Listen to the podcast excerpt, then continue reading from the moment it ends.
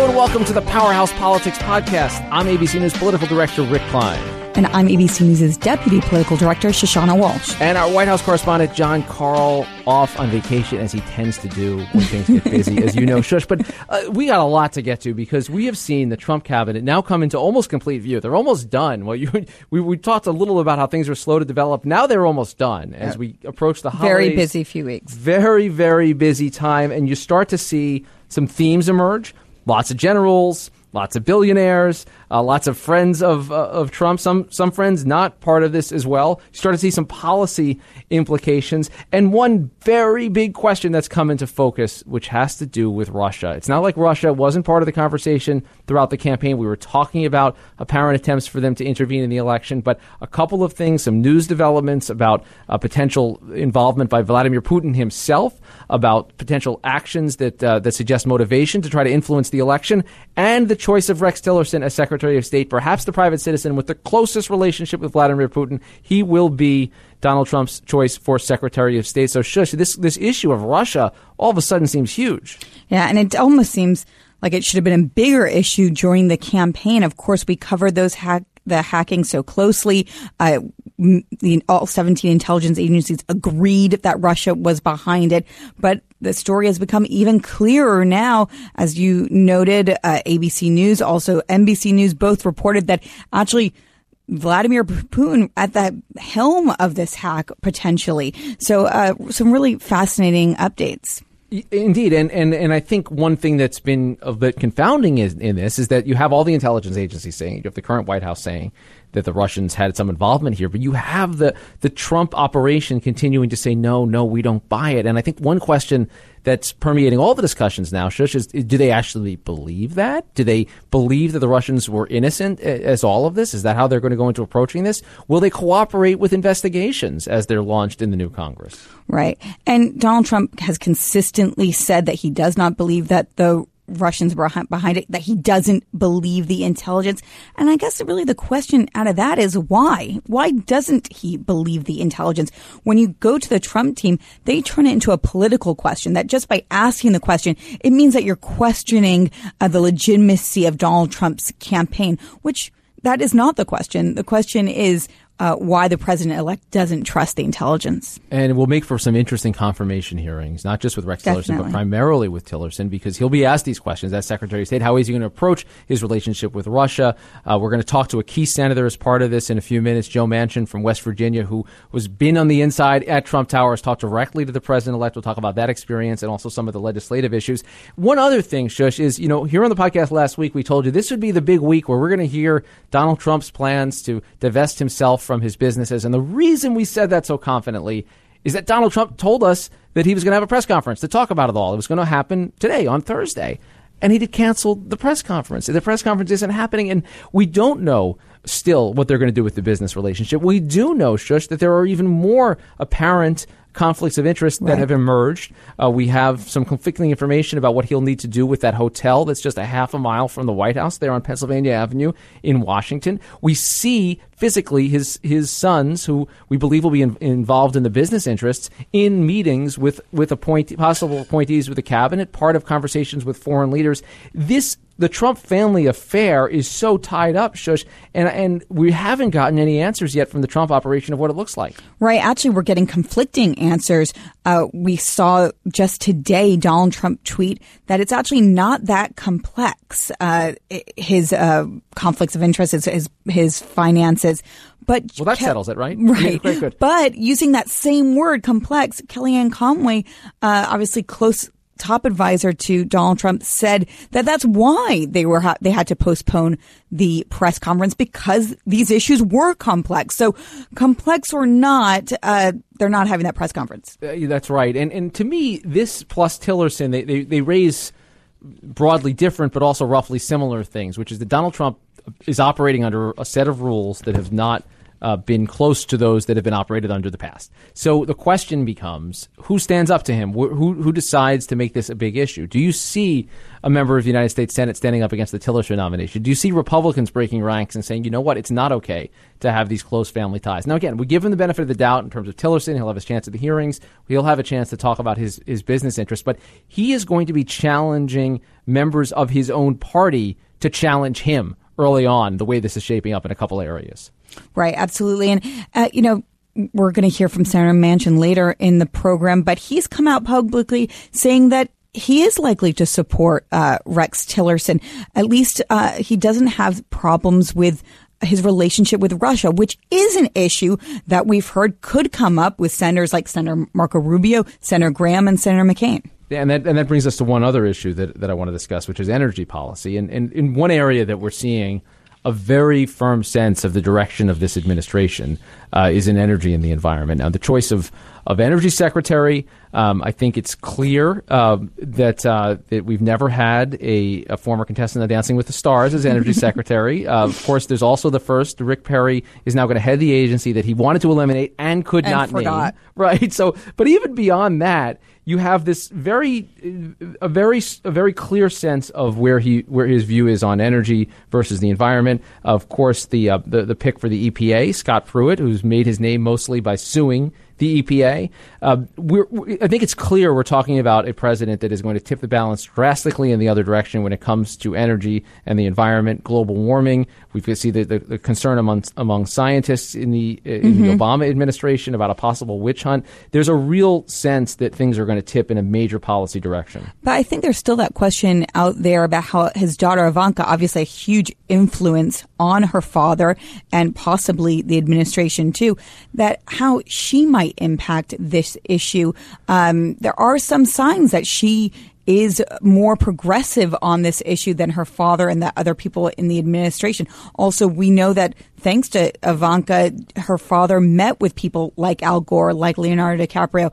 So I think watching her influence on her father on this issue and of course others is going to be quite interesting. Yeah, maybe that's a head fake, maybe not. But one right. other thing that we've seen, in particularly in this effort to uh, by the the incoming administration to identify some people who were involved in global warming politics, we saw pushback from the EPA. They said they were not going to identify uh, government employees, bureaucrats who were involved in this. They felt like it was more likely to be a witch hunt.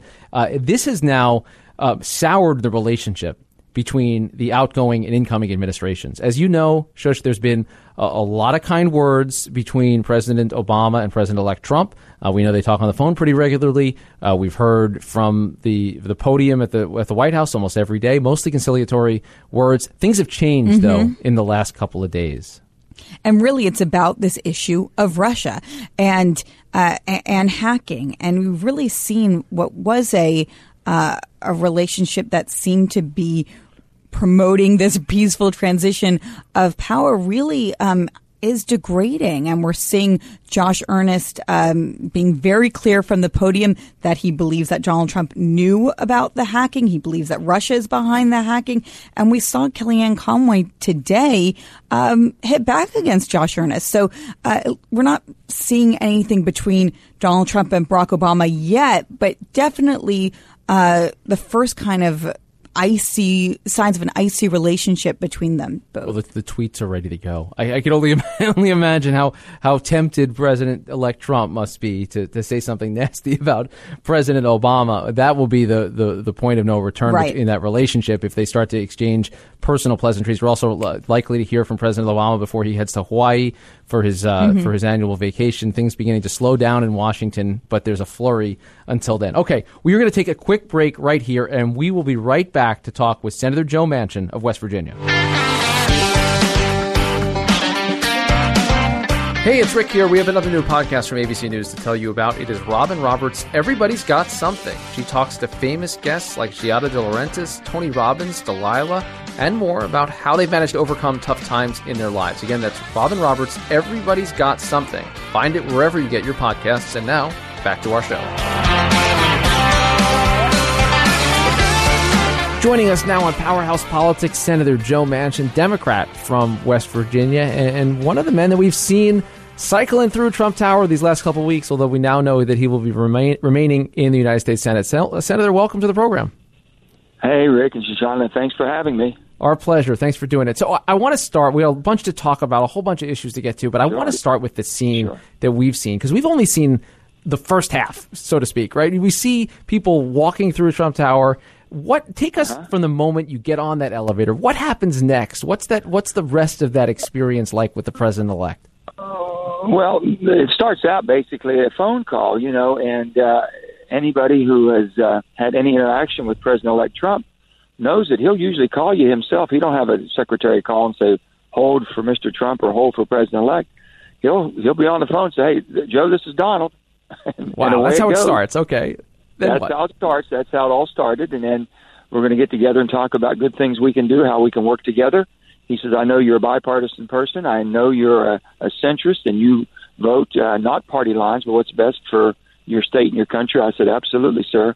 Look forward to working with you, and hopefully we make it, make America a heck of a lot better. But so that's how it started. Then he said, we're going to talk some more. And then I heard about considering me for other positions and this and that.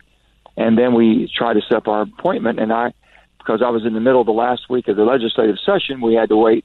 Wednesday I was supposed to go and couldn't, and they were so kind. And then Friday, I'm in the midst of the battle fighting for the Minors Protection Act to get their health care benefits they called very kindly and says, "Hey, let's just do it Monday till you get rid of this and get this behind you." So we did that. they meet you. They meet you. They tell you there'll be so and so that'll meet you in the lobby. You go into the lobby, and then of course you have, as you see, all the cameras and paparazzi. Right. And then you get on the elevator and up you go. And when I got up there, I went in right to their main office, and uh, Mr. Bannon was waiting. Steve Bannon was waiting there, and he and I had a nice conversation for a few minutes and everything. And they said, "Okay." Uh, President-elect Trump, uh, uh, happy to see you now. So I walked back into his office, and there was Ivanka was standing there talking to her dad, a very beautiful young lady, and she was talking to her dad. He was sitting at his desk, and then you had Jared was there, her husband, his son, son-in-law, Jared Kushner, and uh, Reince was there, Priebus, mm-hmm. and then Steve and I walked in, and we sat down, and and Ivanka, she uh, had to or dismissed herself, so the rest of us just sat there and we had a very good conversation. It started out, how's West Virginia doing? And I told him how hard we've been hit. Uh, economically, it was a very difficult situation we were working through and trying to get our feet back under. We talked about the coal and coal miners and what they've gone through and Miners Protection Act. I needed their help on that and just very good things. And then we went into energy and the part that energy plays in the country and, and uh, how we could uh, work together pretty remarkable scene. I'm going to talk about the the coal, the, the, the coal miner health bill in, in, a second, but I want to start with with uh, the relationship with Russia and the, the, nomination of Rex Tillerson. I saw you quoted as saying that you weren't troubled, nothing wrong with having a close relationship with Vladimir Putin. What is your sense, though, of Rex Tillerson? Are you inclined to support his nomination, and is there anything about his relationship with Russia that does give you pause, given the, the direction it might set for foreign policy? Well, let me, from a disclaimer, let me just tell you, I know Rex because I've worked with Rex on the Boy Scout uh, uh, Bechtel uh, Boy Scout uh, Jamboree Camp here in West Virginia. This is the new home. that They spent, and there's been investments of over half a billion dollars for the most unbelievable, beautiful Boy Scout complete complex in the whole world, uh, right here in West Virginia. And Rex has been a major part of that. And Rex, I've seen Rex as far as the compassion he has for leadership, teaching young people responsibilities and character and uh, worked with him on the Boy Scout thing, and just been a wonderful time doing that. Uh, I know he's a tough, tough business person. He's been very successful, but he's worked extremely hard, and he knows it as well as anybody. Uh, and they asked me the question. Uh, we were hearing all the, rumors about Rex having a relationship, or he under he knows Putin. Does that bother you? I said, absolutely not. I said, that doesn't bother me on who he knows as long as we can work for what's best for our country. So uh, I've, I, I'd gone to a um, conference. The Aspen Institute put a conference on in Germany, and I'd gone there, and it was about Russian, uh, you know, our Russian relationships. And after about two or three days, you're talking to some of the different people from Russia there, and they're very open and candidly looking for a pathway forward also. And I asked the one, I says, uh, well, tell me about the Cold War. He said the Cold War is colder today than it was when we had a declared Cold War against each other. So that tells me no one's talking. No one's trying to build relationships to find if there's a, a middle ground, if you will. So when I heard about Rex might know the person, that doesn't bother me whatsoever. But what would bother me, and what I think that Rex will have to go before the committee, uh, and as they go through the vetting process for his confirmation, uh, his financial holdings.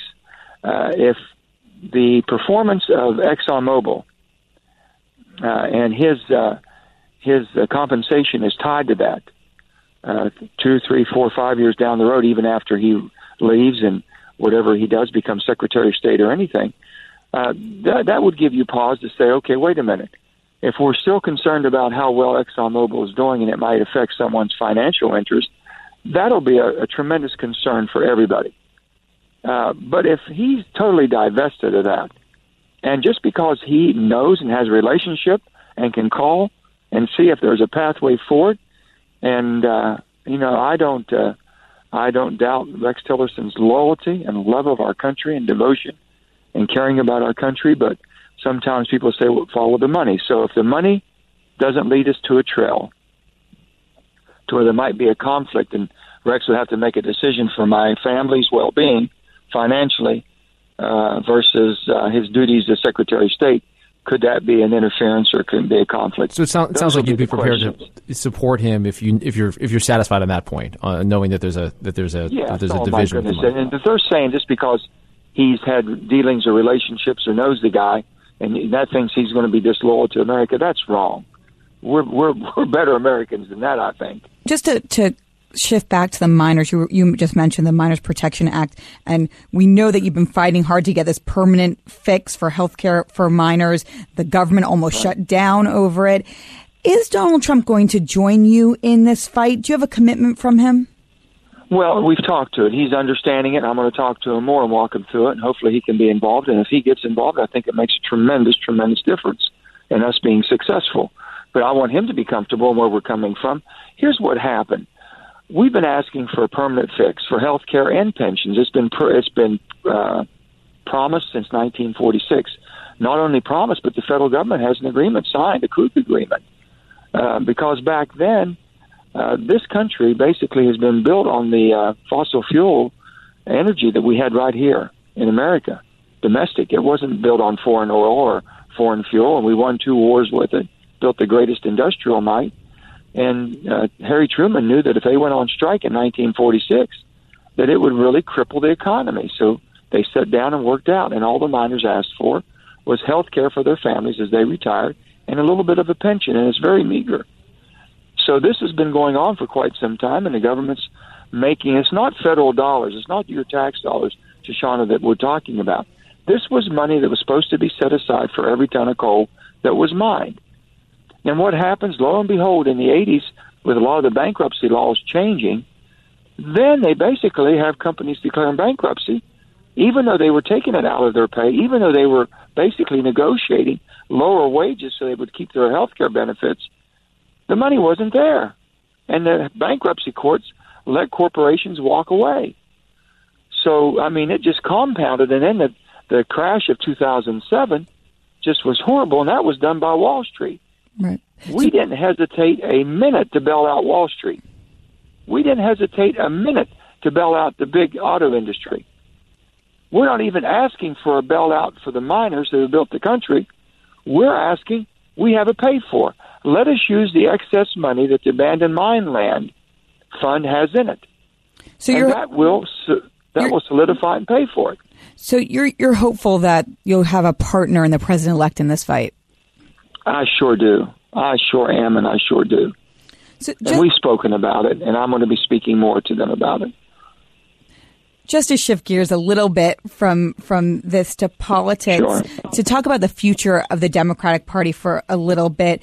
Uh, obviously, we're in the middle now of uh, their suffering coming down from a very big loss. Your party. Uh, there's going to be a, a campaign for a DNC chair essentially the party lost a lot of Democrats that are like you. What do you think uh, the party can do going forward? What's your advice? And you know, in West Virginia, we definitely understand the definition of insanity. Okay, and it's not doing the same thing over and over. thinking you'll get a different outcome. Uh, the bottom line is, I grew up in a little community called Farmington, West Virginia, maybe three, four hundred people. We had eight coal mines around us. And these are all hardworking people. And I got to be honest with you, I, I don't remember anybody that I knew that ever said they were Republican uh, my whole childhood. Wow. So if I grew up with all Democrats, I grew up with people that got up and went to work every day. They were my little league coach. They were my Boy Scout leader. They were people that donated and contributed and helped people. They were people that would take care of people couldn't take care of themselves. They expected to live within their own own means, and uh, and they expect you to get off of your butt and do something. But always be compassionate to help those who've hit hard times or that might not be able. That's what I've always that's that's my that's my identity.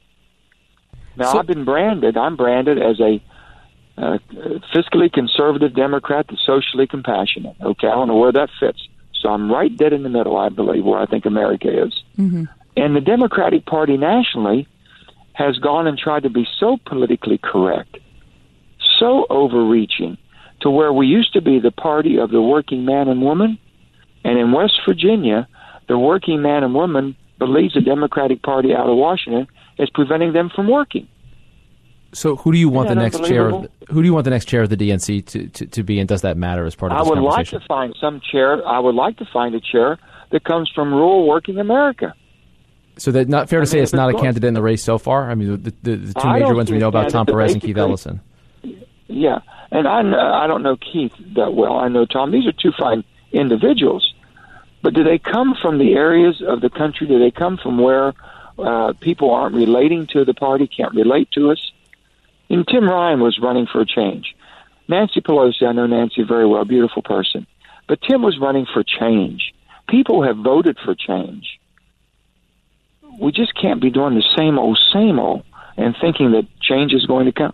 So let me ask one, one question on, on energy policy because there's been a lot done, written in the mm-hmm. last couple of days about sure. the cabinet appointments, and, and obviously you were in the running for, a, for for one of those posts. But we're seeing a cabinet come into view that I think it's fair to say is going to be a lot closer toward your views and a pro energy and a pro U.S. energy policy. Sure. How does, in your mind, the debate about global warming fit into this? Is there room for that discussion inside your Democratic Party oh. and more broadly alongside the conversation about the, the need for more U.S. sources of energy?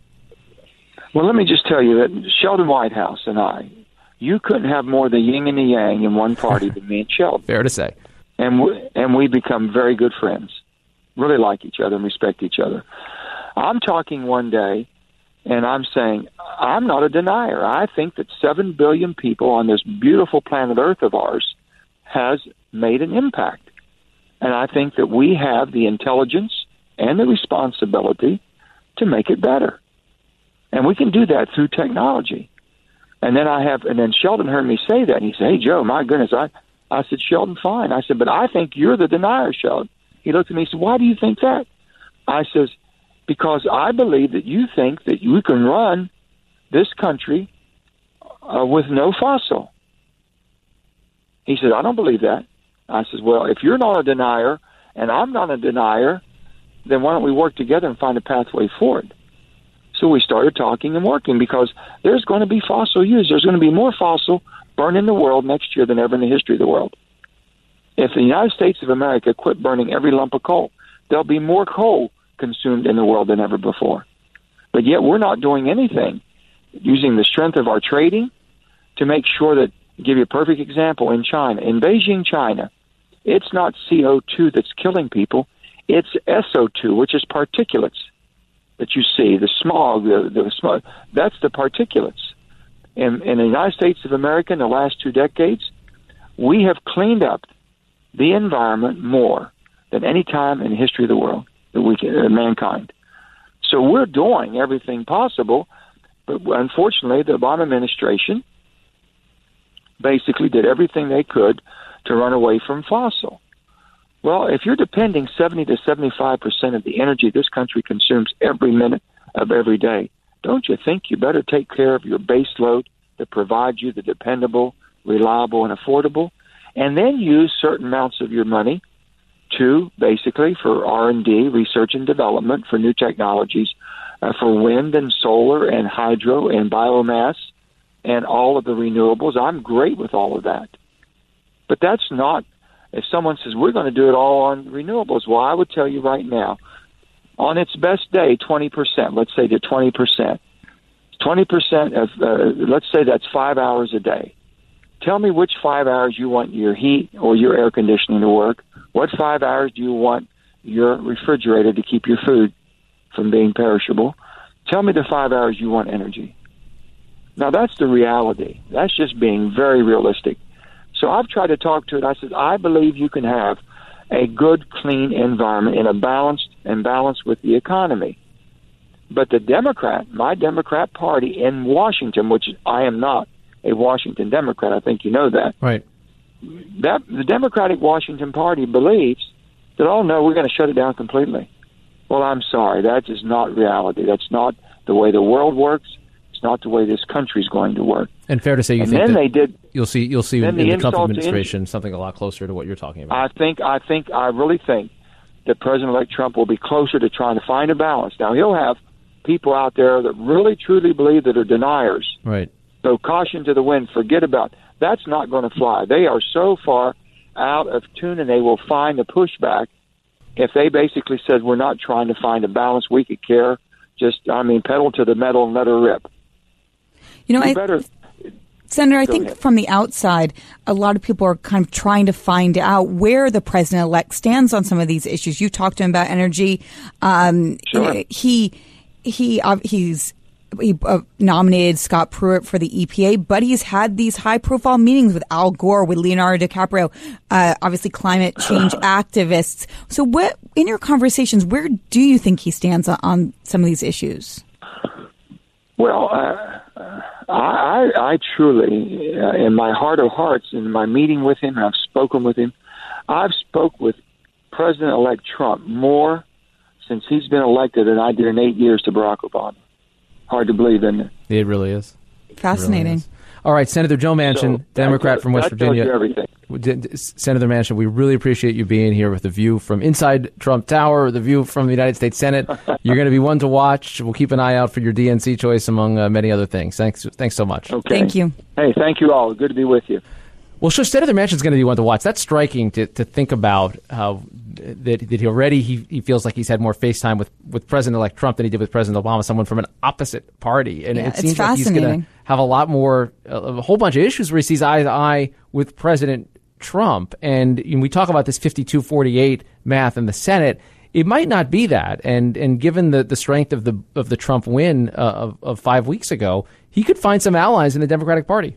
And to think that this strategy could be broader than just Senator Manchin, that he's talking to uh, other Democrats. We know that he's met with Senator Heitkamp, that actually he could be talking across the aisle is not something that we really think of when we think of Donald Trump and his campaign. We think of that more aggressive side of him. But if he is uh, building bridges with some of these more moderate Democrats, that's really interesting. It, is, and this is the, uh, another fault line of the Democratic Party that doesn't get mentioned as much as the Bernie versus Hillary divide, right? And the progressives Right. versus the more mainstream. I mean, this is a, a conservative Democrat by all rights, and someone, as, as Senator Manchin said, he's not really a Democrat by national standards, not a Washington Democrat. But we're seeing splits in this country that are different than the traditional splits, and you are seeing um, along this energy issue, among others, cultural issues, among others, uh, the, the, an appeal to the Trump message. And of course, if you're Senator Manchin in West Virginia and, and Trump just blew away everyone in the state, it was never really on the map. Maybe you need to cozy up a little bit to this new Republican president. But uh, it does, to me, suggest some different kinds of battle lines in the new, in new administration. Right. And also some harsh words for his own party. It was really striking to me how he talked about his childhood, how he didn't know any Republicans. Well, I bet now in West Virginia, it's hard to, that, Yeah. I bet he doesn't really know that many Democrats. Oh, that has to, that has to be the case. And but people that that have still still a Democrat uh, advantage by party registration that has to do with this union issue. So this fight over the miners that he mentioned, it may seem like an obscure issue, although there are millions of miners who have their their their health uh, healthcare uh, at stake. I think it's actually the number's smaller in the in the immediacy, but beyond that, I think it has symbolic value because if you can find a willing partner for Senator Manchin in the, in the Trump administration, that starts to garner some goodwill. If he's able to get that permanent fix, take care of these these miners that uh, that have held out year to year on pension and health care, uh, that's gonna that's gonna buy Trump some some serious goodwill. And talking politically, we know that Senator Manchin's up for reelection in 2018. 2018 it could be a very difficult year for Democrats. That's right, and they're going to have to protect. Talk about the, the strange bedfellows that we'll right. that we'll see in this uh, new administration. That'll be a big piece of it. All right, that's going to do it for today's edition of Powerhouse Politics. Please take a moment to rate the show. Write us a review for the show on iTunes or wherever you get your podcasts. It helps others discover the show. And if you're if you're particular about this show, you can mention how much you like not hearing Jon Karl. No, don't really do that. I'm just like to say that. You can find me uh, uh, on Twitter at Rick Klein. You can find Shushannah at Shush Walshe. And don't forget, you can find all of our ABC News podcasts by going to abcnewspodcast.com. Today's show produced by the great Robin Gratis and Avery Miller, David Rind, and Ali Rogan helped line up that interview that you just heard with Senator Manchin. Thank you for listening, and we'll be back next time.